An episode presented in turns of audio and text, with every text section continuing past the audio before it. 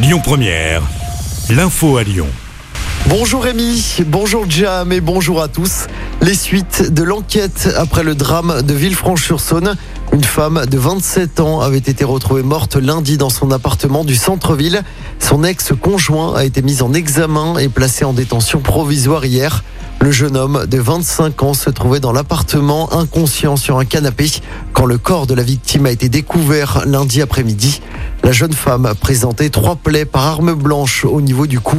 Les investigations se poursuivent. L'actualité, c'est aussi cette manifestation pour la défense du pouvoir d'achat aujourd'hui à Lyon. Un cortège partira de la place Jean Masset dans le 7e. Les syndicats demandent notamment une revalorisation des salaires, mais aussi l'augmentation des bourses pour les étudiants, des pensions de retraite ou encore du SMIC. La mobilisation se terminera tout à l'heure devant le Palais de la Bourse en centre-ville. Un service du ministère de l'Intérieur bientôt implanté dans la métropole de Lyon. C'est dans le cadre d'une opération de relocalisation des services publics.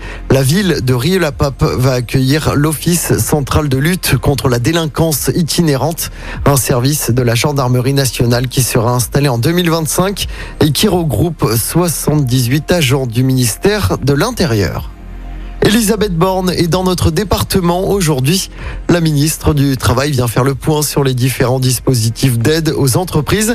Elle doit se rendre à la CCI de Lyon puis dans un centre de formation à Villeurbanne. Elisabeth Borne doit également se rendre dans un centre d'insertion à mes yeux. On passe au sport en football. Objectif, quart de finale pour l'OL. Les Lyonnais affrontent le FC Porto en huitième de finale retour de la Ligue Europa ce soir. Ça va se passer dans un groupe Ama Stadium qui affiche complet. La semaine dernière, pour rappel, l'OL s'était imposé 1-0 grâce à Lucas Paqueta au Portugal. OL Porto, coup d'envoi du match à 21h. Et puis toujours en sport, en basket, match sans enjeu pour l'Asvel en Euroleague. Les Villeurbanais se déplacent ce soir sur le parquet du Real Madrid. L'Asvel qui est déjà sûr de ne pas pouvoir se qualifier pour les playoffs de cette compétition. Coup d'envoi de ce match à 20h45. Écoutez votre radio Lyon Première en direct sur l'application Lyon Première, lyonpremière.fr et bien sûr à Lyon sur 90.2 FM et en DAB+. Lyon Première